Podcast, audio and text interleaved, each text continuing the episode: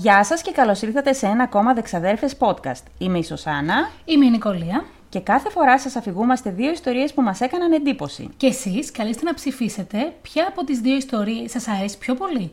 Μπαίνετε στο προφίλ μας στο Instagram Στο Δεξαδέρφες podcast, και ψηφίσετε την αγαπημένη σας ιστορία. παύση. Λοιπόν, άκουτε, έχω σκεφτεί πάρα πολύ σοβαρά. Ήταν η ιδέα ενός ακροατή μας. Ωραία. Θα κοιτάω ποιοι ψηφίζουν. Ναι. Θα βλέπω αν αυτοί που έχουν ψηφίσει εσένα τους έχεις συνδρομητές στο δικό σου κανάλι, Ναι. το ατομικό. Αν τους έχεις, θα ακυρώνω Ακυρώνω. τους ψήφους τους. Ναι, ναι, ναι. Το βρίσκω απολύτως, απολύτως λογικό. Ναι, και εγώ το βρίσκω πάρα πολύ Ποιος το λογικό. σκέφτηκε αυτό; Ο Κωνσταντίνος. Μπράβο, Κωνσταντίνε. Ο αγαπημένος. Ναι. Ε, αυτός που σε έχει αδυναμία. Ναι, μπα σε πειράζει τώρα. Ωραίες ε. ιδέες έχεις Κωνσταντίνα. Μπράβο. Μπράβο. λοιπόν. Όπως καταλάβατε, στο προηγούμενο podcast και το πρώτο της καινούργιας σεζόν, Ναι. Κέρδισε εξαδέρφη. Ναι. Και κέρδισα και καλά κέρδισα. Δεν θέλω να πω διαφορά.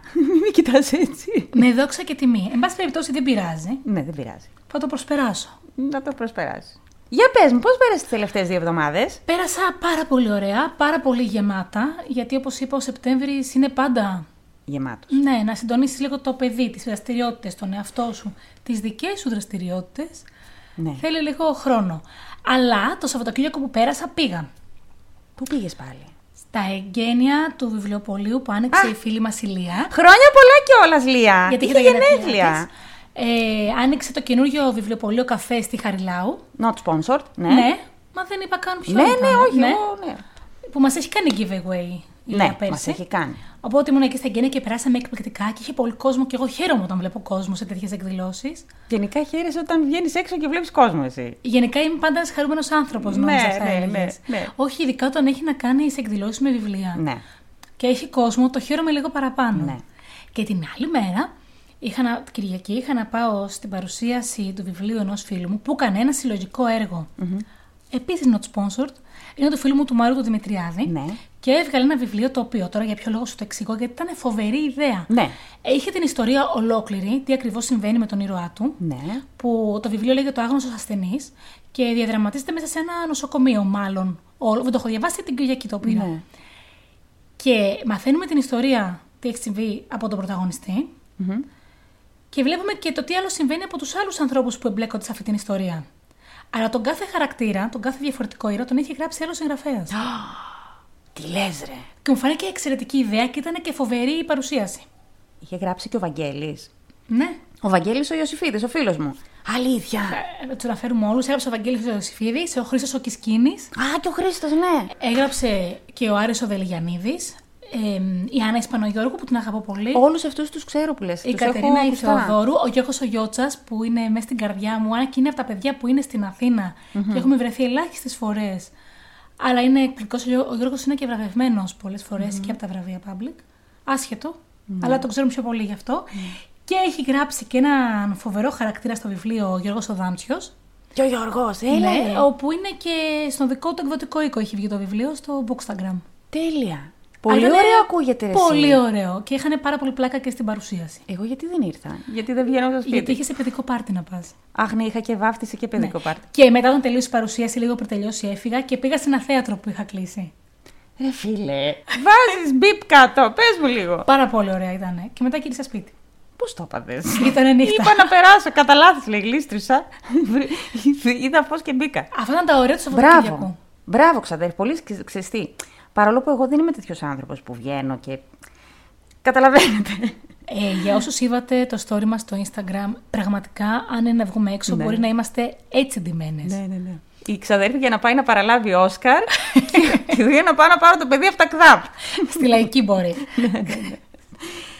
Μπράβο, ξαδέρφη. Εγώ τι έκανα; Καταρχάς, θέλω να στείλω πάρα πάρα πολλά φιλιά και την αγάπη μου στη Λίλα. Ξέρει αυτή ποια είναι. και τη δική μου αγάπη. Ναι. Οι ξαδέρφες έχουν ε, ξαδερφό αγάπη. Και Πολύ. στέλνουμε. Στην Αγγελική, Πολύ, όλοι μας την αγάπη. για λόγους που δεν θέλουμε να σε εξηγήσουμε. Αλλά εγώ προσωπικά αυτή τη φορά θέλω να στείλω πάρα πολλά φιλάκια στη Λίλα. Να πω, χωρίς να πω πάρα πολλές λεπτομέρειες, ότι είναι από τις γυναίκες μαχήτρες που ε, τα σπάει. Δηλαδή είναι, δεν έχω λόγια να πω για αυτή την κοπέλα. Είναι respect. Την αγαπάμε πάρα πολύ. Αυτό το επεισόδιο είναι αφιερωμένο στη Λίλα. Ωραία. Και τα φιλιά μας στην Αγγελική που της χρωστάμε καφέ. Εννοείται. Δεύτερον. Ναι. Και έχουμε να ευχαριστήσουμε και μια ακόμη κοπέλα, την Κούλα, που θα τη δούμε για καφέ. Αλλά θα σας πω, δεν σε έχω πολύ να σε ενημερώσω, αλλά θα σας πω στο επόμενο podcast γιατί. Αλήθεια; Ναι, Εγώ γιατί δεν τα ξέρω αυτά; γιατί δεν διαβάζεις όλα τα μηνύματα. Πέρα από αυτό. Λοιπόν, επίσης ήθελα να πω ότι εγώ ξεκίνησα χορό. Α, μπράβο! Ήθελα πάρα πολλά χρόνια. Εγώ ξεκίνησα μεταπτυχιακό. Να τα λέμε αυτά. Εγώ Ο το καθένας ξέρω. τα προβλήματά του, Αλλά, παιδιά. Ναι. Ε, Μπράβο. Δεν Ευχαριστώ. έχω, δεν έχω λόγια. Πες τη μεταπτυχιακό. Πάνω σε τι; Ε, είναι πάνω στη δημιουργική γραφή, μεταπτυχιακό στο Πανεπιστήμιο Δυτική Μακεδονίας στη Φλόρινα. Δεν έχω λόγια. Ούτε εγώ, γιατί όσο το σκέφτομαι, λέω Θεέ μου τι πήγα και έκανα. Καλά έκανες. Και καλά να Εγώ πάθω. ξέρω ότι σε ένα χρόνο από τώρα θα χτυπάς το κεφάλι στον τοίχο και εγώ θα είμαι και σου λέω: Έλα, ρε ξαδέρφη, κάνε λίγο υπομονή. Γι' αυτό. Λίγο ακόμα, λίγο ακόμα. Μπράβο, συγχαρητήρια. Μπράβο και σε εσένα για το χορό. Ναι, γιατί ήθελα πάρα πολλά χρόνια να πάω και ήθελα να πάω ή χορό ή σπαθασκία. Να κάνουμε ένα βιντεάκι TikTok και να χορεύουμε. Πάρα πολύ μεγάλη επιτυχία θα έχει. ναι, ε, θα γελάσουμε όμως. Θα γελάσουμε σίγουρα κάποιοι. Απλά για λόγους που τέλος πάντων θα πάω χορό φέτος. Ωραία. ωραία. Ωραία. Πάρα πολύ ωραία. Έχω κάτι άλλο να πω. Όχι. Ωραία. Ξεκινάμε. Θα flip the coin. Flip the coin. Έτσι και είναι κορώνα, δεν θα το πω για να ξεκινήσεις εσύ. Ο- Α, δεν θα πεις ότι είναι κορώνα, ναι. Όχι, όχι, γύρνα λίγο να πει η μοίρα. Είναι γράμματα. Είναι ναι, γράμματα. ρε φίλε. Παιδιά, κοσμοϊστορικά γεγονότα στην τοποθεσία Δεξαδέρφες Podcast Studio. Έτσι. Οπότε τώρα μπορείς να ξεκινήσεις και να απολαύσω τον καφέ μου. Α, α, α. Ναι, τι; Πριν ξεκινήσεις. Ναι. Ξεχάσαμε να πούμε τα πιο βασικά. Τι; Μα τίποτα δεν θυμάσαι σήμερα. Όχι. Ε, Γενικότερα. ναι. Ευχαριστούμε πάρα πολύ που παίρνετε τις μπλούζες μας. Αχ, ναι. Ευχαριστούμε πάρα πολύ που παίρνετε τις κούπες μας. Σας ευχαριστούμε πάρα πολύ γιατί με αυτόν τον τρόπο μας στηρίζετε λίγο και εμάς για να συνεχίζουμε να κάνουμε το ίδιο έργο με τον ίδιο ζήλο απλά χωρίς να πιεζόμαστε πάρα πάρα πάρα πολύ. Πάρα πολύ. Ε, αυτά τα έχει αναλάβει όλα η ξαδέρφη, καταλαβαίνετε, γιατί είναι αυτή που βγαίνει έξω. Γιατί για να φύγουν οι κούπες και οι μπλούζες, κάποιος πρέπει να επικοινωνήσει με κόσμο, να πάει στο ταχυδρομείο και όλα αυτά. Τα έχει αναλάβει όλα η ξαδέρφη. Και η ξαδέρφη και η Μαριάνθη που μας ετοιμάζει Και η αυτά. Μαριάνθη, Και τις ναι, ναι, ναι. μπλούζες και τις κούπες. Μπράβο. Που αν δεν ήταν η Μαριάνθη, να μας ανέχετε. Όχι. Και να διαβάσει τα μηνύματά μου που στέλνω στο Viber, ξέρω εγώ, 12.30 τη νύχτα. Έλα, Ναι. θυμάσαι τις δύο κούπες. Πού να θυμάται αφού δεν τη το είχα πει ποτέ. Ναι. Προφανώς. Οπότε σας ευχαριστούμε πάρα πολύ γιατί αν δεν ήσασταν όλοι, όλοι εσείς που παίρνετε κάτι από τις ξαδέρφες, δεν θα είχαμε την ίδια δυνατότητα κάθε φορά Ναι. και να αλλάζουμε εξοπλισμό και να κάνουμε πράγματα. Ναι. Αυτά. Ναι. Ε, για πληροφορίες όσον αφορά τις κούπες και τις μπλούζες, προς το παρόν έχουμε κούπες και μπλούζες. Ναι. Ε, θα επικοινωνήσετε με το Instagram. Στην ξαδέρφη, θα αναλάβει η ξαδέρφη, θα σας πει όλα τα καθέ, καθέστατα που λέει η κόρη μου, λέει Βλέπετε- καθέστατα. Βλέπετε ότι δεν λέει ότι θα αναλάβει τίποτα από αυτά έτσι. Όχι. Και λέτε επικοινωνήστε με την ξαδέρφη. Στο Δεξαδέρφε podcast, αλλά είναι μόνο ξαδέρφη. Δεν μπορώ, δεν είμαι σε θέση, δεν δίναμε. Λοιπόν, να ξεκινήσω. Ναι, ναι, βέβαια και καλά να πάθεις. Καταρχάς, επειδή είχα πάρα πολύ καιρό να ασχοληθώ με κάτι παραφυσικό. Και όπως καταλαβαίνεις, εγώ είμαι του παραφυσικού. Άσχετο που ασχολούμαι και με εγκλήματα. Βρήκα μία υπόθεση η οποία έχει μέσα και παραφυσικό, πολύ και έγκλημα. Μάλιστα. Δεν θα πω τίποτα παραπάνω, γιατί αρχίζει να μου αρέσει έτσι όπως το ξεκινάς. Ναι. Και άμα χάσω πάλι θα σε δείρω μετά, να ξέρεις. Όχι, ξέρεις τι, νομίζω ότι θα κερδίσεις εσύ αυτή τη φορά γιατί είναι μια. Αυτό θα έλεγα τώρα. Είναι μια πάρα πολύ γνωστή υπόθεση. Σήμερα λοιπόν θα σου μιλήσω για την υπόθεση The Devil Made Me Do It. Οκ. Ο διάβολος με έκανε να το κάνω. Αυτός το έκανε. Με έβαλε να το κάνω. Αυτός το έκανε. Αυτός το έκανε ξεκάθαρα. Ξεκάθαρα. Η υπόθεση αυτός το έκανε. Είναι λοιπόν απόγευμα της 16η Φεβρουαρίου του 1981 στο Brookfield, στο Connecticut των Ηνωμένων Πολιτειών. Δεν με νοιάζει, δεν είχα γεννηθεί ακόμα. Θες να μας το πετάς πολύ αυτό, ότι δεν είχες γεννηθεί ακόμα; Έλα, σε παρακαλώ. Να μου σπάσεις την ψυχολογία από την αρχή. Λοιπόν, και η αστυνομία δέχεται μια κλήση για μια δολοφονία. Και ήταν η πρώτη φορά που είχε διαπραχθεί δολοφονία στη συγκεκριμένη πόλη. Πού τη βρήκαμε, Το Βρήκαμε 81. μια πόλη εμείς Ναι. το 81 που δεν είχε. Αποκλείεται. Ναι, ναι και όμως. Δεν θα το Και είχαν στις πει. Ηνωμένες Πολιτείες κιόλας. Δεν θα το είχαν πει. Πάμε να τη δούμε την πόλη. Πού Και είναι; ενώ στην αρχή. Το Brookfield, στο κόστο. Να πάμε. ψάξουμε, ναι. Και ενώ στην αρχή φαινόταν να είναι μια πάρα πολύ απλή υπόθεση. Ένας νεαρός που είχε σκοτώσει έναν άντρα και υπήρχαν και μάρτυρες γι' αυτό που το είπανε. Ε, μ, τα πράγματα άρχισαν να αλλάζουν και να παίρνουν μια τροπή προς το παραφυσικό. Το κρατάμε αυτό. Το κρατάμε. Βεβαίως. Πρωταγωνιστής στις ιστορίες μας είναι ο Άρνη Σαγέν Τζόνσον. Ο Άρνη.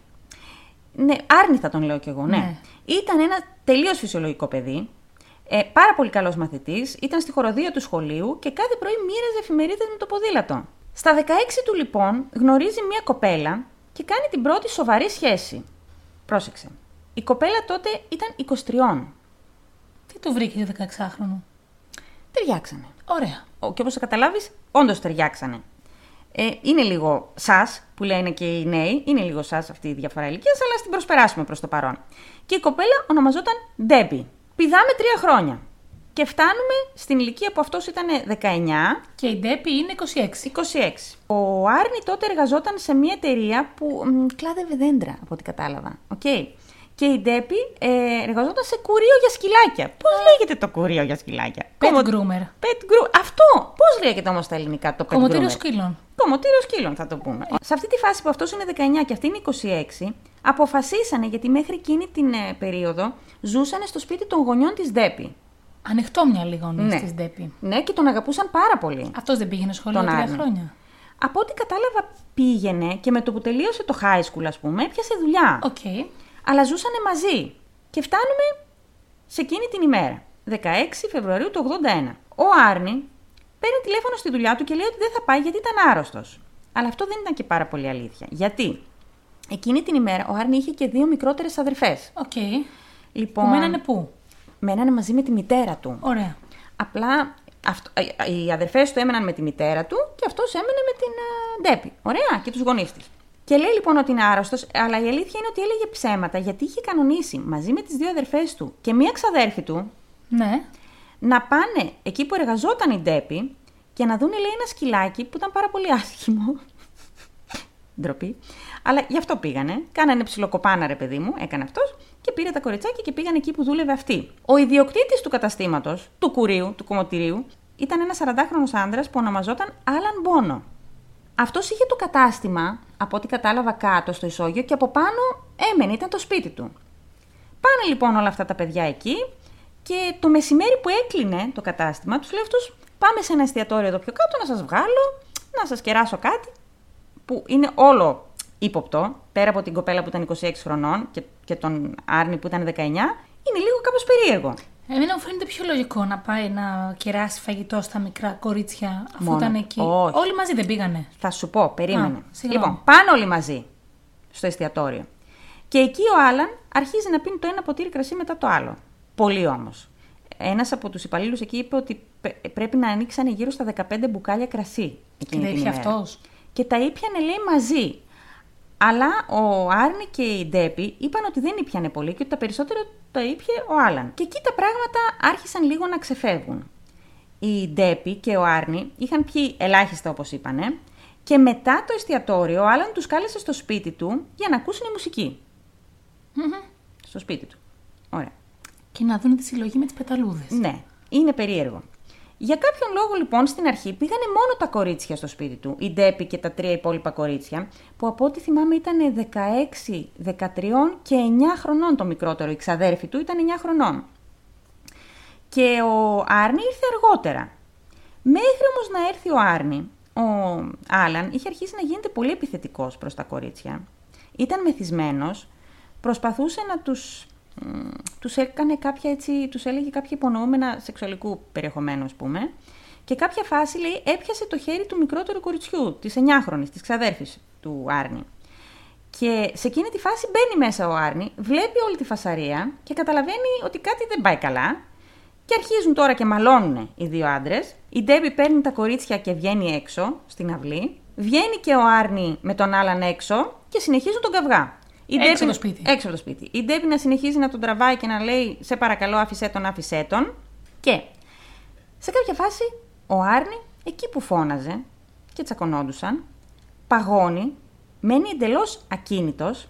Τα κορίτσια είπαν αργότερα ότι βρισκόταν σε μια πολύ περίεργη κατάσταση, έτσι, σαν trance ρε παιδί μου, σε μια εκστατική κατάσταση. Σκύβει το κεφάλι του, το ξανασηκώνει, έχουν αλλάξει τελείως τα χαρακτηριστικά του προσώπου του και αρχίζει και γριλίζει. Και βγάζει, λέει, κραυγές ζώου. Πολύ φυσιολογικό. Απόλυτα. Ο Άλαν, παρόλο που τον είδε τον ε, Άρνη σε αυτή την κατάσταση, συνέχισε να τον προκαλεί. Και σε κάποια φάση λέει, είπαν τα κορίτσια, ότι ο Άρνη έβγαλε ένα μαχαίρι και μαχαίρωσε τον άλλον. Από ό,τι είπε η αστυνομία αργότερα, δηλαδή ο ιατροδικαστής, είχε μαχαιρωθεί τέσσερις φορές. Και ενώ τα κορίτσια έχουν πάθει σοκ, ο Άρνη φεύγει περπατώντας και πηγαίνει προς το δάσος. Σε, μια, σε αυτή την κατάσταση, πα, παρέμεινε σε αυτή την κατάσταση. Μετά φωνάζουν φυσικά τα κορίτσια την αστυνομία και τελικά τον συνέλαβαν τον Άρνη. Μετά από μία ώρα τον βρήκαν κάπου μέσα στο δάσος και αυτός λέει δεν θυμόταν τίποτα από όλα αυτά. Θυμόταν μόνο που πήγε στο σπίτι του Άλαν. Από εκεί και μετά δεν θυμάται τίποτα. Η οικογένεια λοιπόν του Άρνη γρήγορα προσέλαβε έναν πολύ καλό δικηγόρο για να αναλάβει την υπεράσπιση του. Και αυτό που ισχυρίστηκε ο δικηγόρος είναι ότι ο Άρνη δεν θα μπορούσε να κατηγορηθεί για φόνο από πρόθεση, γιατί την ώρα που διέκπραξε το έγκλημα δεν ήταν ο εαυτός του, αλλά είχε καταληφθεί από έναν δαίμονα, από ένα πνεύμα. Ποιο πνεύμα; Περίμενε, θα στα πω όλα αυτά. Φυσικά αυτός έβγαινε δημόσια και τα έλεγε όλα αυτά, ότι δεν μπορούμε να τον κατηγορήσουμε γιατί είχε καταληφθεί από πνεύμα και όλα αυτά. Εντάξει, ήταν η γραμμή της υπεράσπισης. Ναι, και όλα αυτά έγιναν γνωστά στα μέσα μαζικής ενημέρωσης και έγινε ένας χαμός. Παίρνανε, λέει, τηλέφωνο στο σπίτι του, ακόμα και από ε, δημοσιογράφοι από το εξωτερικό, για να μάθουν τι ακριβώς έγινε. Ο δικηγόρος όμως δεν έβγαλε αυτή την ιστορία από το μυαλό του. Κάπου βασίστηκε για να τα πει όλα και αυτά. Τώρα μου φαινόταν φάνταστο. Όχι, κάπου βασίστηκε. Λίγους μήνες λοιπόν νωρίτερα, το καλοκαίρι του 1980, όπως είπε η οικογένεια της Ντέπη, ο μικρότερός της αδερφός, ο Ντέιβιτ, τότε ήταν 10-11 χρονών εκεί, είχε καταληφθεί και αυτός από δαίμονες. Και δεν ήταν κάτι που ας πούμε συζητήθηκε μέσα στην οικογένεια ή το αντιμετωπίζαν αυτοί μόνοι τους. Είχαν ενημερώσει την ενορία της περιοχής, είχαν ζητήσει βοήθεια ε, από ιερείς και είχαν ζητήσει βοήθεια και από ένα ζευγάρι που το έχεις ξαναναφέρει εσύ κάποια στιγμή σε ένα podcast, από ό,τι θυμάμαι, τον Ed και την Lorraine Warren. Ε, βέβαια. Καταρχάς, να πούμε ότι όλη αυτή η ιστορία, ε, πάνω σε αυτή την ιστορία μάλλον, βασίστηκε το Conjuring το 3. Οπότε, όσοι έχετε δει την ταινία, εγώ δεν την έχω δει. Ούτε εγώ. Το 3. Έχω δει το 1 και το 2 και σας θυμίζει κάτι, να ξέρετε ότι βασίστηκε σε αυτήν εδώ την ιστορία. Ο Ed και η Lorraine Warren, να πούμε λίγο ποιοι είναι για όσους δεν γνωρίζουν. Κανονικά πρέπει να πούμε να ακούσετε το σωστό podcast. Που δεν θυμάμαι ποιο, δεν θυμάμαι και ποιο είναι. να έχω κερδίσει σε εκείνο το podcast. Δεν θυμάμαι ποιο ήταν. Ωραία. Θυμάμαι όμως ότι τους είχες αναφέρει κάποια στιγμή. Ήταν ένα ζευγάρι που τι, ήταν παραψυχολόγοι, medium και αναλάμβαναν τέτοιες υποθέσεις. Να πηγαίνουν σε σπίτια και να μιλάνε με τα πνεύματα, να κάνουν εξορκισμούς και όλα αυτά. Είναι η πιο γνωστή. Στο παγκοσμίως δηλαδή. Δεν νομίζω ναι, ότι υπάρχουν πολύ άλλοι. Είναι ενδιαφέρουσα δουλειά. Είναι, ναι. Δεν Τα είναι. λέμε και αυτά. Εγώ δεν θα μπορούσα να το κάνω. Θέλει, θέλει πολύ ψυχική δύναμη. Θέλει. Ναι. Αλλά είναι πολύ ενδιαφέρουσα δουλειά. Είναι, ναι. Λοιπόν, και μάλιστα λέει, ο Ντέιβιτ δεν είχε καταληφθεί από ένα πνεύμα, δαιμονική οντότητα, αλλά από 43 διαφορετικούς δαίμονες. Το 11χρονο. Το 11χρονο. Μάλιστα. Λοιπόν, άκου να δεις τι είχε γίνει. Εκείνο το καλοκαίρι, η Ντέμπι και ο Άρνη μόλις είχαν νοικιάσει ένα καινούριο σπίτι. Είχαν αποφασίσει τα παιδιά, αφού έχουν δουλειά, να νοικιάσουμε ένα σπίτι να μένουμε μόνοι μας, να μην μένουμε πλέον με τους ε, γονείς σου. Όταν πήγαν να το καθαρίσουν, λέει στην αρχή, το μόνο που υπήρχε μέσα ήταν ένα παλιό στρώμα νερού. Η Ντέμπι και ο Άρνη άρχισαν να χοροπηδάνε πάνω, χαχαχαχου, καταλαβαίνεις. Και είχαν μαζί τους και τον Ντέιβιτ, τον αδερφό της Ντέμπι. Του έλεγαν, έλα να παίξεις κι εσύ, και αυτός ήταν κάπως διστακτικός, κάτι ένιωθε. Και κάποια στιγμή, ενώ βγαίνουν ε, η Ντέμπι και ο Άρνη έξω, ή ήταν σε κάποιο άλλο δωμάτιο, ο Ντέιβιτ νιώθει κάποιον να τον σπρώχνει πάνω στο στρώμα και βλέπει από πάνω του έναν άντρα μεγαλύτερης ηλικίας που φορούσε ένα σχισμένο καρό που κάμισο, είπε συγκεκριμένα, και ένα τζιν παντελόνι και ότι είχε πάρα πολύ τρομακτικό ύφος. Τον πάτησε, λέει, από πάνω, τον πατούσε πάνω στο στρώμα και του είπε πρόσεχε. Beware, ok? Αυτός λοιπόν, όπως είναι φυσικό, αρχίζει και φωνάζει και κλαίει ιστερικός. Τον ακούει η Ντέπη και του λέει τι έγινε; Και λέει με έσβρωξε αυτός. Και λέει η Ντέπη ποιος έσβρωξε. Ο άντρας λέει που είδα μέσα.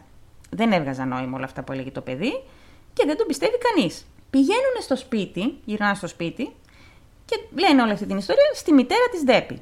Mm-hmm. Και αυτή άρχισε να τον πιστεύει.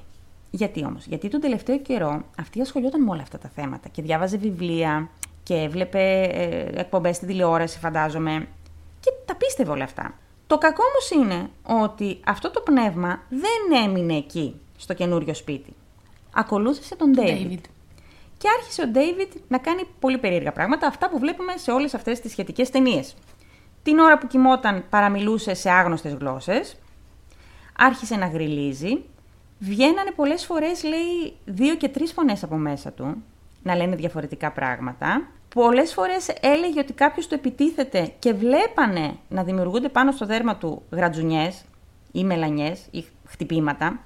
Αργότερα άρχισε να γίνεται ακόμα πιο βίαιος και να χτυπάει όποιον τον πλησιάζει και μια φορά είχε επιτεθεί και στη γιαγιά του πολύ άσχημα. Και όταν το ρωτούσαν γιατί τα κάνεις όλα αυτά, στην αρχή τα έκανε περισσότερο την ώρα που κοιμόταν και δεν θυμότανε αν τα έκανε ή όχι. Μετά όμως άρχισε να λέει ότι είναι, είναι αυτός ο άντρας που είδα στο σπίτι, είναι εδώ και αυτός τα προκαλεί όλα αυτά. Εγώ δεν καταλαβαίνω, δεν πολύ καταλαβαίνω τι γίνεται. Επειδή τα δύο παιδιά είδανε τι συνέβη στον Ντέιβιτ, δεν μετακόμισαν στο καινούριο σπίτι. Φοβήθηκαν. Μέναν ακόμα στους γονείς. Ναι, ναι, ναι. Η μητέρα του, όπως είπαμε, πίστευε σε όλα αυτά και αποφάσισε να καλέσει και ιερεί και τον Ed και την Λορέιν Γόρεν. Έχω διαβάσει Ναι. Διάφορα κείμενα και έρευνες και Ναι. στοιχεία τέλος πάντων ότι ακόμα και τώρα μπορείς να καλέσεις έναν ιερέα Ναι.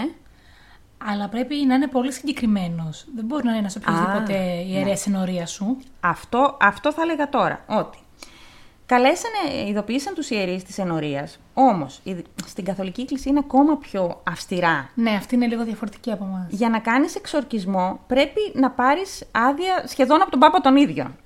Έχεις δει μια ταινία με τον Hopkins Ναι. που έκανε τον εξορκιστή. Ναι, την έχω δει, ναι. Ωραιότατη. Φαντάσου κάτι τέτοιο.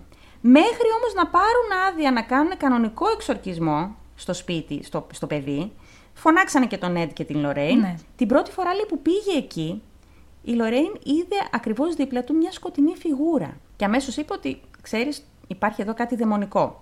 Το αγόρι, σε αυτή τη φάση, άρχισε να βλέπει αυτόν τον άντρα διαφορετικά. Ήταν, λέει, σαν να είχε καμένο δέρμα, να είχε ε, πόδια κατσίκας, όπως είναι ο διάβολος, φαντάσου. Να έχει κέρατα, δηλαδή τον έβλεπε, άλλαζε μορφή και τον φωνάζανε The Beast, το κτίνος.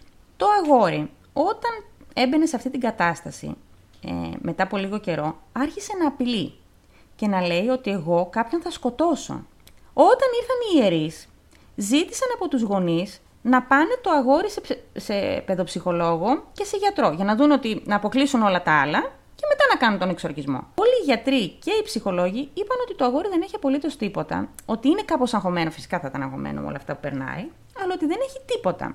Τον Οκτώβριο του 80 ήρθαν κάποιοι ιερεί στο σπίτι μαζί με την ε, Λορέιν και τον Εντ και κάνανε, από ό,τι κατάλαβα, ή κάνανε έναν ανεπίσημο εξορκισμό ή κάναν κάτι σαν εξορκισμό που είναι, πώς να το πω τώρα, Κάτι λίγο πιο ελαφρύ. κάτι λίγο πιο ελαφρύ. Και ανακάλυψαν, λέει, ότι το παιδί είχε καταληφθεί όχι από μία, αλλά από 43 διαφορετικές δαιμονικές οντότητες, που η κάθε μία, λέει, είπε το όνομά της ξεχωριστά. Αυτή όλη η διαδικασία του εξορκισμού, σε εισαγωγικά, κράτησε πάρα πολλές μέρες. Ε, άμα ήταν 40 διαφορετικές οντότητες. Ναι. Και ένα να βγάζει την ημέρα, ναι, κάνεις δουλίτσα. Το αγόρι, λέει, ταλαιπωρήθηκε πάρα πολύ. Υπάρχουν μαρτυρίες σε άλλες, δεν ξέρω αν το έχουμε αναφέρει ξανά σε άλλο podcast, υπάρχουν μαρτυρίες εκείνα τα χρόνια που κάνανε εξορκισμούς και πέθαναν Ναι, ναι, ναι. στη ναι. διαδικασία του εξορκισμού οι άνθρωποι. Και, πο- και, πολλές, και, πο- και πολύ γνωστές υποθέσεις Ναι, ναι. υπάρχουν τέτοιες. Και όλη αυτή η διαδικασία κράτησε μέρες. Ε, και επειδή το παιδί ταλαιπωριόταν πάρα πολύ, ο Άρνη, που ζούσε μαζί τους τότε, τα έβλεπε όλα αυτά. Και κάποια φάση λέει, αγκάλιαζε το αγόρι και σε όλη αυτή τη διαδικασία, ε, κατά τη διάρκεια του εξορκισμού, είπε άσε το αγόρι ήσυχο και πάρε εμένα στο δαίμονα. Οπότε ένας από αυτούς πήγε στον Άρνη. Ναι. Αυτό ισχυρίστηκε η οικογένεια, η Ντέπη και αυτό ισχυρίστηκε και ο δικηγόρος. Εγώ, ας πούμε, όλη αυτή την ιστορία μπορεί να μην την πίστευα, να έλεγα ότι την κατασκευάσανε μετά για να δικαιολογήσουν το φόνο, αλλά για όλες αυτές τις εμπειρίες είναι καταγεγραμμένες και στην αστυνομία. Γιατί η Λορέιν λέει κάποια φάση, πήρε τηλέφωνο στην αστυνομία και τους είπε ότι το παιδί άρχισε να απειλεί ότι κάποιον θα σκοτώσει. Τα πράγματα είναι σοβαρά. Αλλά και στην ενορία υπάρχουν καταγεγραμμένες αναφορές. Και οι παπάδες, οι ιερείς θα το λέγανε Ναι. με τι άλλο, σαν μάρτυρες. Από την επόμενη μέρα που είπε ο Άρνη αυτό, ο Ντέιβιντ άρχισε να συμπεριφέρεται φυσιολογικά. Και ο Άρνη άρχισε να βιώνει όλα αυτά τα περίεργα που βίωνε και ο Ντέιβιντ. Άρχισε να βλέπει και αυτός αυτή τη φιγούρα. Άρχισε στον ύπνο του να γριλίζει και να βγάζει φωνές ε, κραυγές ζώου και ό- ό,τι έκανε ο Ντέιβιντ άρχισε να τα κάνει και ο Άρνη ο οποίος επικοινώνησε με έναν από τους ιερείς που ήταν παρόντες στον εξορκισμό του Ντέιβιτ και του είπε ότι εγώ το περίμενα. Αυτό που έκανες ήταν μεγάλη βλακεία και δεν έπρεπε να το κάνεις. Ποτέ δεν προκαλούμε έναν δαίμονα. Του έδωσε και ένα σταυρό και τον συμβούλευσε να προσεύχεται όσο μπορεί. Όμως ο Άρνη άρχισε να πηγαίνει από το κακό στο χειρότερο. Μια φορά, λέει συγκεκριμένα, ενώ βρισκόταν μέσα στην εκκλησία, σηκώθηκε όρθιος και άρχισε να βρίζει και να απειλεί όλο τον Ωραία, κόσμο. γιατί δεν φωνάξανε πάλι τους ίδιους να κάνουν εξορκισμό στον Άρνη; Εδώ δεν έπιασε ο εξορκισμό στον Ντέιβιτ. Τέλος πάντων, είμαστε σε αυτή τη φάση τώρα που αυτός άρχισε να βιώνει όλα αυτά τα πράγματα, αλλά από ό,τι κατάλαβα δεν έχει κάνει κάτι. Ή έχει ζητήσει να του γίνει εξορκισμός και δεν έχει. Δεν έχει έρθει η σειρά του. κάπως έτσι. Μάλιστα. Πάντα λίγο πριν τον πιάσει, καταληφθεί ας πούμε από το πνεύμα, πάγωνε. Έκανε αυτό που έκανε και εκείνη την ημέρα. Μάλιστα λέει, την ίδια ημέρα που έγινε η δολοφονία, το ίδιο πρωί, ο Άρνη είχε κάνει ακριβώς το ίδιο πράγμα. Είχε μείνει ακίνητος και είχε αρχίσει να μιλάει και να γριλίζει και να μιλάει σε περίεργες γλώσσες και να λέει περίεργα πράγματα. Λίγο πριν γίνει το δικαστήριο, γιατί φυσικά βγήκαν οι αδερφές του Άρνη και είπαν ότι αυτός το έκανε. Δεν είναι ξεκάθαρο. Εμείς ήμασταν παρούσες, τα είδαμε όλα, αυτός το έκανε. Και λίγο πριν γίνει το δικαστήριο, οι ιερείς της ενορία, που ήταν παρόντες όλα αυτά, άρχισαν σιγά σιγά να κάνουν λίγο πίσω. Και να λένε δεν ξέρουμε και δεν έγινε ακριβώς έτσι και εμείς δεν θέλουμε να μιλήσουμε. Προφανώς γιατί πήραν εντολές από κάπου αλλού για να μην μιλήσουν. Φυσικά ο δικαστής δεν το δέχτηκε αυτό σαν ελαφρυντικό, το ότι είχε καταληφθεί. Και ήταν λέει η πρώτη φορά που κάποιος δικηγόρος το είχε προτείνει αυτό σαν.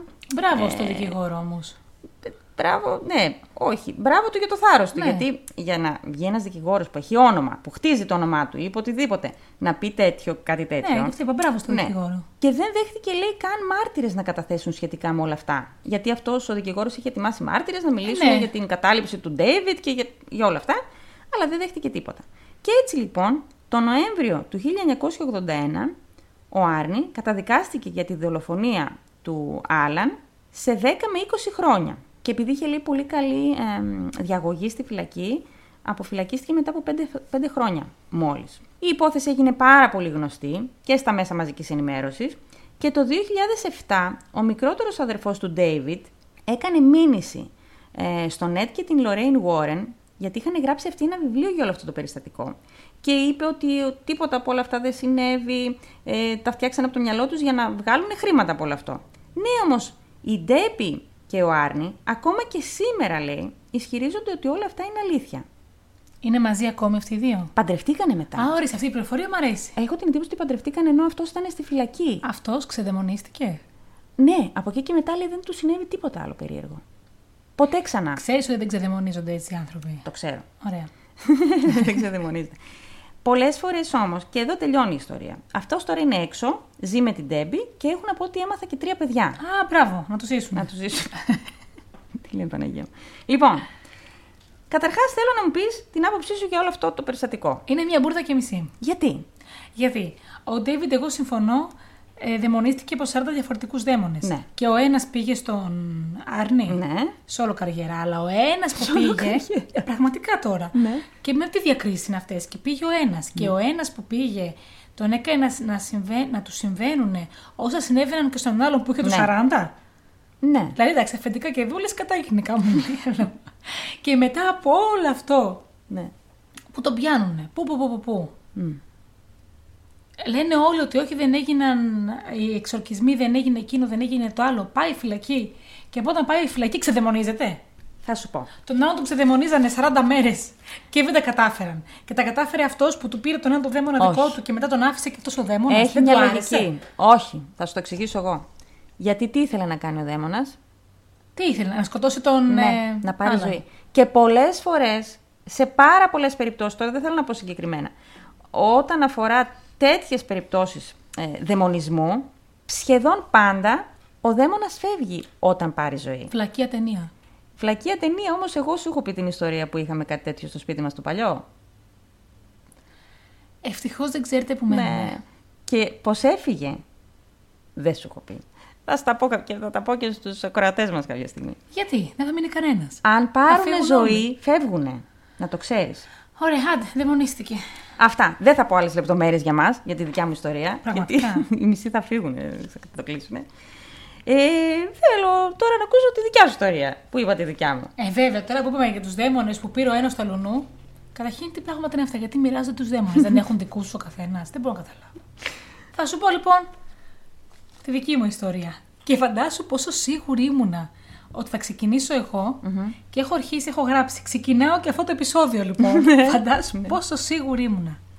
Δεν έχω καταλήξει ακόμα αν η ιστορία που έχω να σου πω αφορά ένα μέρος ή έναν άνθρωπο. Τη βρήκα την ιστορία κατά λάθος, ενώ κοιτούσα στο ίντερνετ κυρίως για ταξίδια, για μια εκδρομή που σκέφτομαι να κάνουμε με το σύζυγο και, και εκεί που θα πάμε. Πότε, πού θα πάτε, αφού και μαζί θα πάμε, είπαμε. Αυτό είναι άλλο, για άλλο μήνας. Άλλο είναι, ναι. Σας χωρίζω ένα μήνα. ναι. Αρχίζω λοιπόν να διαβάζω για τα αξιοθέατα της μια, μιας πόλης, γιατί δεν ήξερα αν θα πάμε σε αυτήν ή σε κάποια άλλη, δεν λέω και πάρα πολλά. Και φτάνω να κοιτάω τα αξιοθέατα της πόλης που θα σου πω και λέει για ένα άγαλμα που το είχα ξαναδεί σε φωτογραφίες και μου είχε προκαλέσει το ενδιαφέρον από το πόσο υπέροχο ήταν. Και μάλιστα τέτοια αγάλματα τα σηκώνει ο φίλος μου Κωστής ο Τάλος, που είχε το αθηνολόγιο, τώρα το έχει μεταονομάσει Εχθόνια. Και έχω δει πάρα πολλά αγάλματα τόσο μαγευτικά εκεί. Από εκεί λοιπόν ξεκινάει η ιστορία μου, από αυτό το εντυπωσιακό άγαλμα. Θα σου πω λοιπόν για τη ζωή του Ρεϊμόντο Σάγκρο και για το παρεκκλήσι Σαν Σεβέρο ή αλλιώς Καπέλα Σαν Σεβέρο. Σου λέει κάτι το όνομα, όχι; Όχι. Προφανώς και είμαστε στην Ιταλία και συγκεκριμένα στην Νάπολη. Αυτό το παρεκκλήσι είναι στην ιδιοκτησία του Ρεϊμόντο. Θα σου πω την ιστορία του και πλέον το παρεκκλήσι έχει χρήση μουσείου. Θα αρχίσω λέγοντας πως σε αυτό το παρεκκλήσι φιλοξενείται το γλυπτό του και καλυμμένου Χριστού. Δεν το ξέρεις το γλυπτό, από τα μούτρα σου φαίνεται. Είναι ένα από τα πιο γνωστά αγάλματα που απεικονίζει τον Χριστό, γιατί έχει σχολιαστεί πάρα πολλές φορές για τη λεπτομέρεια του σεντονιού που υποτίθεται ότι καλύπτει το Χριστό. Γιατί είναι εξαπλωμένος ο Χριστός και Ναι. καλύπτεται από ένα σεντόνι, εξού και το και καλυμμένος. Και είναι σαν να όλο αυτό το γλυπτό έγινε από ένα κομμάτι μαρμάρου. Ένα. Ε, πάντα Και έτσι το δεν κο- είναι. Όλο. Και η βάση του κρεβατιού και ο Χριστός και το σεντόνι. Α, οκ. Και το σεντόνι είναι σχεδόν διάφανο. Πώς το έκανα αυτό. ρε. Και φαίνεται ουσιαστικά σαν να τον αγγίζει ένα διάφανο πέπλο. Για όσους μας ακούνε και δεν ξέρουν το γλυπτό στο οποίο αναφέρομαι, θυμήσου να σηκώσουμε μια φωτογραφία του Οκ. Στο Instagram. Ναι, και βασικά θα έπρεπε να σηκώσουμε πάρα πολλές φωτογραφίες από αυτή μου την ιστορία. Τόσο έχω ενθουσι- ενθουσιαστεί μαζί της, πραγματικά. Ναι. Θα καταλάβεις γιατί θα πρέπει να σηκώσουμε τόσες φωτογραφίες Να σηκώσουμε. μετά που θα ψηφίσουν. Ναι. Γιατί αν δεν ψηφίσουν σωστά, καμία θα σηκώσουν. Θα τις βρουν μόνοι τους. Σκέψου πως υπάρχει ο μύθος που λέει ότι ο γλύπτης που τελείωσε το συγκεκριμένο άγαλμα, ο Ρεϊμόντο, του ξερίζωσε τα μάτια για να μην ξανεπαναλάβει τέτοιο μεγαλείο. Ο επόμενος μύθος λέει, γιατί όλοι αφορούν οι μύθοι αυτό το άγαλμα, πως όταν το άγαλμα τελείωσε, το κάλυψε ο Ρεϊμόντο με ένα ύφασμα, το διαπότισε με ένα υγρό και αυτό κρυσταλλώθηκε ως ανθρακικό ασβέστιο και έτσι έμοιαζε με σμιλευμένο μάρμαρο. Γιατί; Για να μοιάζει ότι είναι μαρμάρινο όλο. Δηλαδή ότι ο γλύπτης δεν έχει κάνει το σεντόνι, το σεντόνι ήταν σεντόνι. Ένα ύφασμα συγκεκριμένο. Τι λες ρε φίλε τώρα. Ξέχασα να σου πω ότι είμαστε κάπου στο 1730, έτσι. Ναι. Και θα σου πω και την ιστορία που υποστηρίζουν οι περισσότεροι για αυτό το άγαλμα, γιατί ακόμα συζητάω μόνο για ένα Ναι, άγαλμα γιατί στο μας αφορά το παρεκκλήσι. άγαλμα; Λένε πως όντως έτσι έγινε, με το ύφασμα έγινε το άγαλμα και Ναι. διαποτίστηκε με ένα υγρό, αλλά από κάτω δεν φιλοτεχνήθηκε το άγαλμα από το γλύπτη. Ήταν ένας άνθρωπος όπου τον έπνιξε ο Ρεϊμόντο, γι' αυτό και είναι τόσο ρεαλιστικός ο τρόμος στο πρόσωπό του. Φαίνεται και το πρόσωπό του δηλαδή κάτω. από Όλο, το όλο. σεντόνι. Μάλιστα. Και έτσι πήραμε την τελική μορφή αυτού του αγάλματος που είναι το πιο γνωστό άγαλμα για τόσο λεπτομέρειά του και ομορφιά του. Ότι εκεί από κάτω δηλαδή το σεντόνι υπάρχει ένας αληθινός ε, άνθρωπος ε, νεκρός. Ότι το άγαλμα Ναι. είναι όλο ένας νεκρός με ένα σεντόνι και το έχει διαποτίσει με ένα υγρό Μάλιστα. για να γίνει το άγαλμα που βλέπουμε. Το κάνεις Google. Ναι. Α, τώρα βλέπω παιδιά την εικόνα. Καταλαβαίνω τι λες. Όντως πάρα πολύ ωραίο. Έλα ρε εσύ. Βλέπεις τον δρόμο. Άμα δεις κοντά, έχει μια... τον δρόμο στο πρόσωπο. Α, ναι. τέλειο παιδιά, τέλειο. Γι' αυτό σου λέω ότι είναι πολύ συγκεκριμένο. Πρέπει να σηκώσουμε τις φωτογραφίες του αγάλματος. Ναι. Να συνεχίσω. Να συνεχίσει, ναι. Όλα τα αγάλματα που υπάρχουν σε αυτό το παρεκκλήσι είναι όλα παραγγελία του Ρεϊμόντο σε διαφορετικό καλλιτέχνη. Κανένα άγαλμα δεν το έκανε ο ίδιος, καμία τοιχογραφία δεν έγινε από ίδιο καλλιτέχνη και για κανένα μετά δεν ξέρουμε τι έκανε στο μέλλον. Κάπου εδώ λοιπόν πρέπει να σου πω για τη ζωή του Ρεϊμόντο. Αυτός στον οποίο ανήκει το παρεκκλήσι, ας πούμε. Ναι. ναι. Για να δούμε αν μη τι άλλο, αν είχε όντως ανάμεξη σε αυτά που λένε. ναι. Γιατί αλλιώς είναι ένας δολοφόνος. Ναι. Ο Ρεϊμόντο ήταν πρίγκιπας, γεννημένος το 1710. Πρίγκιπα στην Νάπολη. ναι. Πολύ φίλος του Καρόλου του Τέταρτου, του Βασιλιά. Τι μου λες. Βεβαίως. ήταν εφευρέτης και φιλόσοφος. Υπήρξε νομίζω τη δεκαετία του 90 μια σειρά παιδικών βιβλίων που βασίστηκε πάνω του Ναι. στην Ιταλία. Υπήρξε μια περίοδος της ζωής του που το παρατσούκλι του στους κύκλους της Νάπολης ήταν ο διαβολικός. Αλλά γιατί; Γιατί; Ο Ρεϊμόντο ήταν εφευρέτης, λάτρης της μουσικής, μάγος και εν κατακλείδη αλχημιστής. Φίλος, ε; Έτσι. Είχε ένα δικό του τυπογραφείο, το Λετέρα Apologetica, όπου εξέδιδε επιστολές και έλεγε για τα προϊόντα, πράγματα που έφτιαχνε και εξηγούσε κάποια στιγμή ότι λόγω της ιδιοφυΐας του έχει ανακαλύψει και την αιώνια φλόγα. Έτσι, άρα σου λέει κάτι η αιώνια φλόγα. θα πει και σε εσάς, θα την πω σε λίγο. Ο Ρεϊμόντο, όπως καταλαβαίνεις, ήταν τέκτονας. Ε, και σε μια πολύ Κάτι σεμνή τελετή, ψηλιάστηκα. σε μια πολύ σεμνή τελετή, 24 Οκτωβρίου του 1750, έγινε μέγας διδάσκαλος μασόνος. Πότε; Το 1750. όχι, όχι, ημερομηνία. 24 Οκτωβρίου. Σαν χθες. Απίστευτο. Οκτωβρίου. Α, Οκτωβρίου. Ναι, Συγγνώμη, είναι είναι ένα μήνα μπροστά, ρε. Μην μου δίνεις σημασία. Και έγινε μέγας διδάσκαλος. Μέγας διδάσκαλος, ε; Όχι απλό γατάκι δηλαδή. Ήτανε Ε, στην ναι, κορυφή. φιλός, ναι. Μπράβο το Άλλωστε, παιδί. λόγω αυτού του, του τίτλου λένε πως όλα τα αγάλματα που είχε στο παρεκκλήσι, το γνωστό που συζητάμε τόση Ναι. ώρα, αντιπροσωπεύουν ανθρώπινες αρετές με κρυμμένα νοήματα που αφορούν τη γνώση της φύσης και τη συνεχή ανακάλυψη. Τι λες, ρε. Ο πρίγκιπάς μας μιλούσε πολλές γλώσσες, ανάμεσα σε αυτές τα αραβικά και τα εβραϊκά. Εφήβρε μια άμαξα με ξύλινα άλογα που κινούνταν μέσα σε στεριά και στη θάλασσα. Πώς δεν το ξ- Δεν γίνεται αυτό που λες και να μην τον έχω ακούσει ποτέ. Εφήβρε μια υδραυλική κατασκευή, μια αναδιπλούμενη σκηνή, αδιάβροχα χαρτομάντιλα.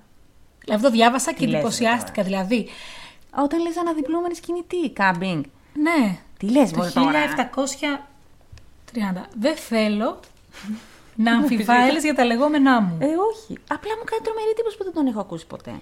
Εφήβρε το περίμαχο χαρτί και το αιώνιο κερί. Το αιώνιο κερί. Δηλαδή την αιώνια φλόγα. Α, γι' αυτό, ναι. Μια φλόγα που δεν έσβηνε ποτέ. Φυσικά δεν αποκάλυψε ποτέ τις φορμουλές του, ούτε τους μυστικούς μηχανισμούς που χρησιμοποιούσε. Μετά από όλα αυτά και όλα όσα λέγονταν, υπήρχαν πάρα πολλές αντιδράσεις για όλα αυτά. Γιατί τα τύπουνε, τα εξέδιδε, τα έδινε τη γνώση. Υπήρχαν αντιδράσεις από την Εκκλησία και έτσι αναγκάστηκε να κλείσει το τυπογραφείο και να αφοσιωθεί στο παρεκκλήσι του. Το παρεκκλήσι του ήταν της οικογένειάς του από παλιά και μέσα ήταν η τάφη των προγόνων του. Ναι. Αλλά αυτός αποφάσισε στην πορεία να το ανανεώσει λίγο. Ναι. Υπήρχαν και ιστορίες για το πώς χτίστηκε το παρεκκλήσι. Δεν έχουν νόημα, τις παρέβλεψα. Ναι. Συνέχισαν οι φήμες, που δεν είμαι σίγουρη ότι ήταν φήμες προφανώς, ότι ήταν ροδόσταυρο. ναι. Και έτσι όντως μπορούσε να δημιουργήσει αίμα από το τίποτα. Αλλά για να τα καταφέρει όλα αυτά, έβαζε ανθρώπους να σκοτώνονται για να μπορεί να τους χρησιμοποιεί ως πειράματα. Δεν θα το ξεχάσει αυτό στη συνέχεια. Τα έχω μπερδέψει λίγο στο μυαλό μου, ναι. Τι- Ήταν και τέκτονας και ροδόσταυρο. Ε, νωρίτερα ήταν ροδόσταυρο. Μετά έγινε τέκτονας. Ναι. Με το αίμα, το αίμα που κολλάει. Είσαι προπέτης. Θα Ναι, περιμένεις. Ναι. Είχε δημιουργήσει ένα ολόκληρο, μια ολόκληρη φόρμουλα η οποία δημιουργούσε αίμα χωρίς να υπάρχει από άλλο υγρό. Το κάνει τι; Δεν θέλω να βιάζεσαι. το έχουμε όμως εδώ. Ε, προσπαθώ. Εκείνη την εποχή σκέψου, είμαστε το 1700. Ναι. Όταν ο κόμις Καλλιόστρο δικαζόταν από την Ιερά Εξέταση στη Ρώμη το 1790, στην απολογία του για να μην τον καταδικάσουν, η Ιερά Εξέταση, έτσι, Ναι. Είπε ότι ό,τι είχε μάθει, το είχε μάθει από τον Ρεϊμόντο. Βέβαια δεν μπορούσε να το αποδείξει γιατί ο Ρεϊμόντο είχε πεθάνει. Οι φήμες σταματούσαν εκεί. Ο κόσμος έλεγε, γιατί ήταν και πιο αδαής, πιο ημιμαθής, ότι ο Ρεϊμόντο έμοιαζε στο Φάουστ. Απλά ο Ρεϊμόντο είχε πουλήσει την ψυχή του στο διάολο με ανταλλαγή τι μαγικές του δυνάμεις. Σε αυτό βοηθούσε βέβαια και μια δολοφονία που είχε συμβεί στο σπίτι της οικογένειάς του, αλλά εκείνος πραγματικά δεν είχε καμία σχέση με αυτό. Δύσκολα. Όντως, γιατί για αυτή τη δολοφονία δεν βρήκα καμία πληροφορία. Ναι. Και ούτε κάτι μετά για τους νεκρούς ή τα πτώματα. Ψάχνοντας όμως τι εννοούσαν μαγικές δυνάμεις, βρήκα μαρτυρίες καταγεγραμμένες και από γιατρούς της εποχής που λέγανε ότι ο Ρεϊμόντο έφτανε κάποια στιγμή σε πολλού ανθρώπους που είχαν προσπαθήσει ήδη γιατί να τους κάνουν καλά, Ναι. χωρίς να έχουν καταφέρει, και δίνοντάς τους διάφορα, δικά, διάφορα δικά του υγρά που είχε φτιάξει, τους έσωζε. και συνέχιζαν να ζούνε. Άρα ήταν καλός ο πριγκιπάς μας. Τι καλός μωρέ, έχεις σκοτώσει. Δεν έχουμε. Έχει σκοτώσει άλλους για να πάρει το αίμα και, και μετά το αίμα αυτό το βάζεις άλλους για να γίνουν καλά. Ή μπορεί να περνεύει το αίμα των σκοτωμένων. Δεν μας τα λες καλά με το Ρεϊμόντο. Κάτι δεν μου, ή κάτι δεν μου λες. Ο βιογράφος του, Ναι. γιατί υπήρξε και τέτοιος, Ναι. έγραψε πώ ήταν τέτοιος ο χαρακτήρας του που τον έπλασε η φύση για να εξυμνήσει το μεγαλείο της. Τι ακούω Παναγία. Ένας πολύ γνωστός αστρονόμος τη εποχής που τον συνάντησε είχε γράψει στο ημερολόγιό του μετά Ναι. πω ο Ρεϊμόντο δεν ήταν ακαδημαϊκός, αλλά μία ολόκληρη ακαδημία μόνος του. Καταλάβαμε γιατί συζητάμε. Σκέψου τώρα ότι πάνω στον τάφο αυτού του ανθρώπου γράφει Εξαιρετικός άνθρωπος, πρικισμένος σε όλα όσα τόλμησε να αναλάβει. Ένας διάσημος ερευνητής στα πιο ακραία μυστήρια της φύσης. Και θα μου πεις τώρα εσύ, έτσι τελειώνει η ιστορία; Ε, όχι. Ακόμα δεν ξεκίνησα. Ο Ρεϊμόντο αναζητούσε το αρχέγονο ανδρόγυνο. Ουσιαστικά αναζητούσε πράγματα θεμελιώδη. Κάτι έχω ακουστά. Θα μου πεις, οκ. Σιγά. Αν δεν είναι σιγά, ο Ρεϊμόντο ταυτόχρονα λάτρευε και τη μουσική. Είχε παντρευτεί, είχε πέντε παιδιά, είχε παντρευτεί μια ξαδέλφη. Υπάρχει κάτι που ο Ρεϊμόντο δεν έχει κάνει. Εδώ σου είπαμε ότι είναι μια ολόκληρη ακαδημία. Ροδόσταυρο, τέκτονας. Δηλαδή ε, έχει σκοτώσει, έχει, ε, είναι επιστήμονας, είναι γιατρός. Είναι, ε, Είναι αλχημιστής είναι και αλχημιστής, μάγος. ναι, και- Αυτό και είναι μάγος. όλα μαζί. Κυρίως. Ούτε επιστήμονο ούτε γιατρός. Οικογενειακές ιστορίες, Ρεϊμόντο. Αλχημιστής και μάγος. Είναι σε δίλημα. Δεν ξέρω τι να κάνω. είχε λοιπόν παντρευτεί και είχε κάνει πέντε παιδιά. Και πέντε παιδιά ο Ρεϊμόντο. Ναι, με μια πρωτοξαδέρφη του. Ναι. Αλήθεια. Αλήθεια. Εκείνη την εποχή παντρεύονταν μεταξύ τους. Αυτό ναι, πρίγκιπας ναι, ναι, χριστιανή. αναμετάκτητος, ναι. Α, και πρίγκιπας, αυτό που το πας, ναι. Μην τα ξαναλέω. Κοίταξε, εκείνη την εποχή, αν δεν είχε κάποιο αξίωμα, δεν θα μπορούσε να έχει και τόσες γνώσεις. Φυσικά. Παρ' όλα αυτά, περιφερόταν στα αγροκτήματα και στις χοροδίες και όπου αλλού μπορούσε και μάζευε νεαρά αγόρια από φτωχές οικογένειες που είχαν πάρα πολύ καλές φωνές και τα αγόραζε. Αλλά όχι για σεξουαλικές χάρες όπως ο Ναι, σκέφτηκες. καλά, εντάξει, όχι. καλά, ναι. Τα έβαζε. Υπάρχουν, σου λέω, στοιχεία και αρχεία γι' αυτό. Ναι. Τα έβαζε στο οδείο των φτωχών του Ιησού Χριστού στην Νάπολη. Γλυκούλης. Το θέμα ήταν ότι επειδή ο σκοπός του ήταν να μπορέσουν να διατηρήσουν αυτοί οι νέοι τις φωνές τους καλές ως σοπράνο και ως καστράτες, οι φωνές, Τους, ε, ευνούχιζε. Ναι, αυτό. Ναι, το έχω ακούσει αυτό, ότι το κάνανε παλιά.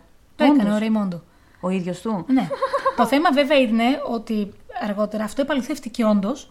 Απλά το μόνο που αλλάζουν είναι ότι δεν το έκανε ο Ρεϊμόντο, αλλά ο υπεύθυνος του οδείου. Και από εκεί βγαίνει και η λέξη καστράτο. Ε, Είδες. castration. Ναι, ναι, βεβαίως.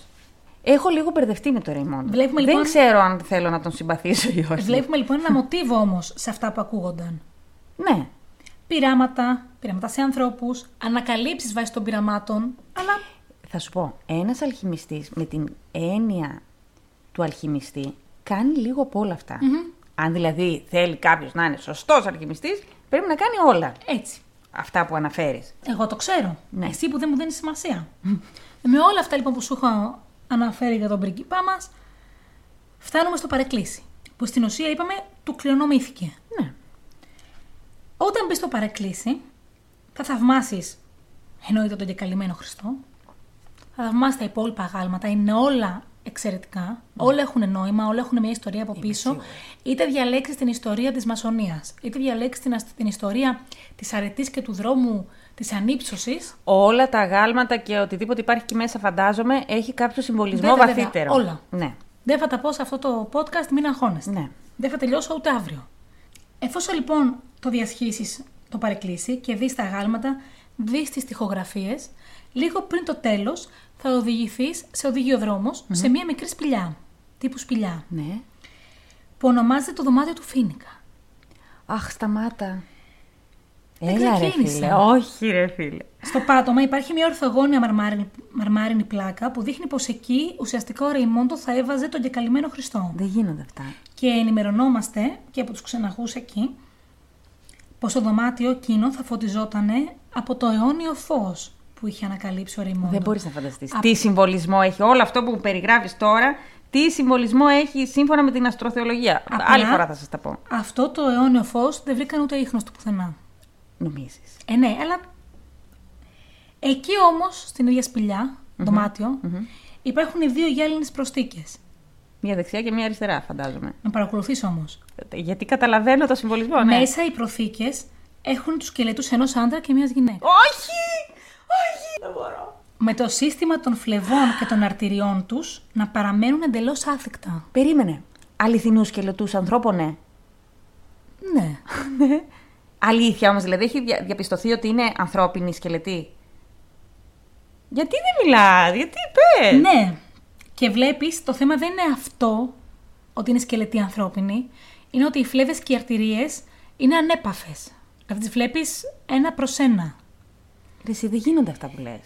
Το αντιλαμβάνεσαι; Εγώ το αντιλήφθηκα. Αυτά τα και αυτό. σώματα τα λένε τύπου ανατομικές μηχανές ανέκθεμα και το ονομάζουν Αδάμ και η Εύα. Είναι μοναδικά σε όλη την Ευρώπη, εννοείται.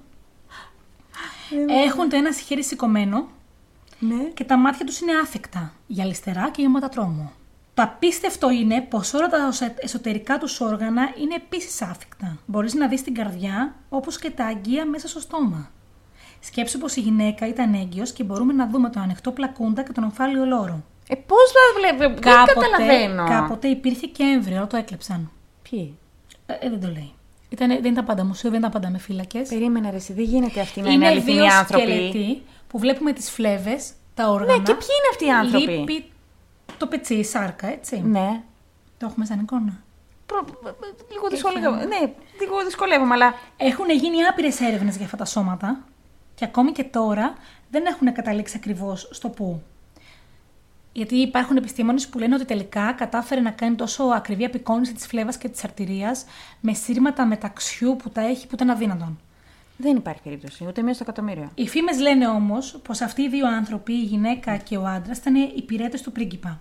Το πιο πιθανό. Και επειδή υπέπεσαν σε κάποιο σοβαρό λάθος, αποφάσισε να του σκοτώσει. Και το κατάφερε κάνοντάς τους μία ένεση, εκείοντα μέσα τους μία ουσία, μάλλον ταχυρευτική, που σιγά σιγά νέκρωνε ένα-ένα τα ανθρώπινα Αυτό όργανα. είναι το πιο λογικό. Σκέψου πως στην καρδιά του άντρα φαίνεται ακόμη και μια ουλή που προκαλείται από έμφραγμα. Τι λες, ρε. Η διαφωνία που έχουν ε, οι επιστήμονες στην πάροδο των χρόνων, κάπου εδώ πρέπει να προσθέσω μια πολύ μικρή λεπτομέρεια, ότι η υποδερμική ένεση που να τη χρησιμοποίησε με Ναι. μια ουσία επινοήθηκε 100 χρόνια αργότερα επίσημα, Ναι. έτσι. Και παρόλο που περνάνε τα χρόνια, η διαφωνία που έχουν οι επιστήμονες και δεν μπορούν να συνεννοηθούν ή να συμφωνήσουν, τουλάχιστον όχι επίσημα, είναι αν όντως ο Ρεϊμόντο έκανε αυτές τις ενέσεις σε πτώματα ή ζωντανούς ανθρώπους. Ναι. Αν είχαν ήδη πεθάνει, ναι. Κάτι που όμως, αυτό που λέγα όσο διάβασα, διάβασα πάρα πολύ, λένε ότι όταν το είχε κάνει σε πτώματα, δεν θα βλέπουμε τις φλέβες έτσι διατηρημένες. Ξαδερφή, θα το κάνω βίντεο αυτό. Όταν Αυτό δεν το κάνω έφτιαξε βίντεο. αυτά τα σώματα ο Ρεϊμόντο, Ναι. Ήθελε να τα βάλει σε μια περιστρεφόμενη πλατφόρμα και να απεικονίζει ουσιαστικά το ρουμπέντο, δηλαδή ένα στάδιο της φιλοσοφικής λίθου, στο οποίο η ύλη μετά από λίγο ανασυντίθεται και προκαλεί αθανασία. Έτσι έχουμε να παρεκκλήσει με ένα άγαλμα που μπορεί να ήταν άνθρωπος που μαρμαροποιήθηκε, ένα δωμάτιο με δύο πτώματα που μας δείχνουν όλο το κυκλοφορικό του σύστημα, ένα υγρό μέσα σε ένα φιαλίδιο που υγροποιείται και μοιάζει με αίμα και το λένε το θαύμα του Σαν Τζενάρο. Και πίσω από όλα αυτά, τι έχουμε, τον πρίγκιπα Ρεϊμόντο. Αλχημιστή, μάγο, μέγα διδάσκαλο ή απλώς τρελό δολοφόνο. Δεν είμαι καλά. Καταρχά, όχι. Λοιπόν. Δεν ξέρω τι να πρωτοπώ. Μου κάνει τρομερή. Δηλαδή αυτά. Εγώ για αυτά ζω. Εγώ αυτά τα τρώω για πρωινό. Ξυπνάω το πρωί, ψάχνω. Ε, ε, μυστήρια, περίεργα, ε, θρησκεία, αυτό, φιλοσοφία. Ενώ ε, εγώ που ψάχνα, πού θα αλχημία. πάμε τετραήμερο. ναι, ναι, ναι. Δεν γίνεται να μην το έχω ακούσει ποτέ, ρε φίλε. Ποτέ όμως αυτό το θέμα. Γι' αυτό έχεις εμένα. Υπήρχε, υπήρχε λόγος. Γιατί σήμερα το πρωί είχα μια συζήτηση με έναν πάρα πολύ γνωστό δημοσιογράφο, αυτό που σου έλεγα που έστελνα, Ναι. ναι, που μιλούσαμε για το φίνικα και τον συμβολισμό του και τι ακριβώς. Και πρόσεξε, το δωμάτιο το λέει φίνικα. Αυτό. Θα τους είχες στην περιστρεφόμενη σκηνή Ναι, υπάρχει και λόγος ουσιαστικά αυτό, ναι, ναι, ναι. θα τους οδηγούσε στο ρουμπέντο που θα ήταν η αθανασία μετά την Ανάσταση. Την αλχημία και τους συμβολισμούς της. Τους, τις, τη- έχω μελετήσει αλχημία γιατί μ' αρέσει να αποσυμβολίζω και να αποκωδικοποιώ. Ωραία. Δεν, υ- δεν είναι τυχαίο που μέσα σε αυτό το θάλαμο που μοιάζει με σπηλιά υπάρχει ένας άντρας και μια γυναίκα που συμβολίζουν τον ιερό γάμο. Ε, και τι, με, το, με τους Σίουσι και με το Εγώ στοιχείο, θέλω με τα απλά να τα στοιχείωση και όλα εξηγήσουμε ότι αυτά. αυτά τα έκανε όλα ο πρίγκιπάς μου γύρω στο 1700 κάτι. 60 το πολύ. Έχω πάθει. Ε, θα το κάνω, στορκίζομαι, στο υπόσχομαι, θα το κάνω βίντεο γιατί δεν είναι τυχαίο. Που δεν το έχω ακούσει ποτέ. Που μου το είπε σήμερα. Με όλα αυτά, όλα αυτά με τα οποία ασχολήθηκε. Που δεν, δεν γίνεται, ρε φίλε. Ζηλιάρα. Τα σπάει. Ο πρίγκιπάς μου. Γιατί σε κάθε επεισόδιο, σε κάθε Υπάρχει, σεζόν ναι. πρέπει να έχω Ένα πρίγκιπα, μια πριγκίπισσα. μια βαρόνη, ένα κάτι. Να. Φίλε, μπράβο. Μου είπε μπράβο. Αχα. Όχι, φίλε, μπράβο, έχω, έχω ε, εκστασιαστεί με αυτό. Ε, Δηλαδή θα φύγεις, θα φύγεις και θα κάτσω να ψάξω, να ψάξω τι είναι όλο αυτό το Το θέμα. Ρεϊμόντο. Μμμ. Μια που έχω μαγειρέψει κιόλας. Φασολάκια έκανα, άμα θέλει. Όχι, δεν θέλω. έχω φακές. Ωραία, τα κάναμε και οι δύο σήμερα μαγικά. Πάρα πολύ ωραία η ιστορία σου. Πάρα πολύ χάρηκα που σου άρεσε. Σου είπα, είναι πολύ ενδιαφέρουσα ιστορία. Πολύ περίεργη. Να σου πω κάτι. Νομίζω ότι πάντα με συγκλονίζουν οι ιστορίες που έχεις, που μου λες. Αλλά η συγκεκριμένη, ξέρεις τι μου έκανε; Μου έκανε πώς είναι αυτό το emoji που ανατινάζει το κέφαλο. το πουχ. αυτό, αυτό νιώθω τώρα. Μπράβο, ξαδέρφη. Ελπίζουμε να άρεσαν και σε εσάς οι ιστορίες μας. Ναι. Να τις απολαύσατε, να σας αρέσει να μας ακούτε. Ε, θα κάνω ό,τι μπορώ για να κρατάει πιο πολύ το επεισόδιο, σας το υπόσχομαι. Σας ευχαριστούμε πάρα πολύ που μας ακούτε. Σας ευχαριστούμε πάρα πολύ που μας ακούσατε και σήμερα. Τώρα που ακούσατε τις ιστορίες, μπείτε στο προφίλ μας στο Instagram, στο Δεξαδέρφες Podcast και ψηφίστε την αγαπημένη σας ιστορία. Αν Όσο τρέχει, η ψηφοφορία, ψηφίζετε στο story, Ναι. αλλιώς μου όταν το ακούτε μας στέλνετε μήνυμα. Ναι, και Ή σχόλιο, ή ό,τι θέλετε. Αυτό, αυτό. Εγώ ψηφίζω την Νικολία. Έτσι, μπράβο. Δεν θα πω κάτι άλλο. Αυτά είχαμε λοιπόν για σήμερα. Σας ευχαριστούμε πάρα πολύ που μας ακούσατε. Μέχρι την επόμενη φορά. Γεια σας. Γεια σας!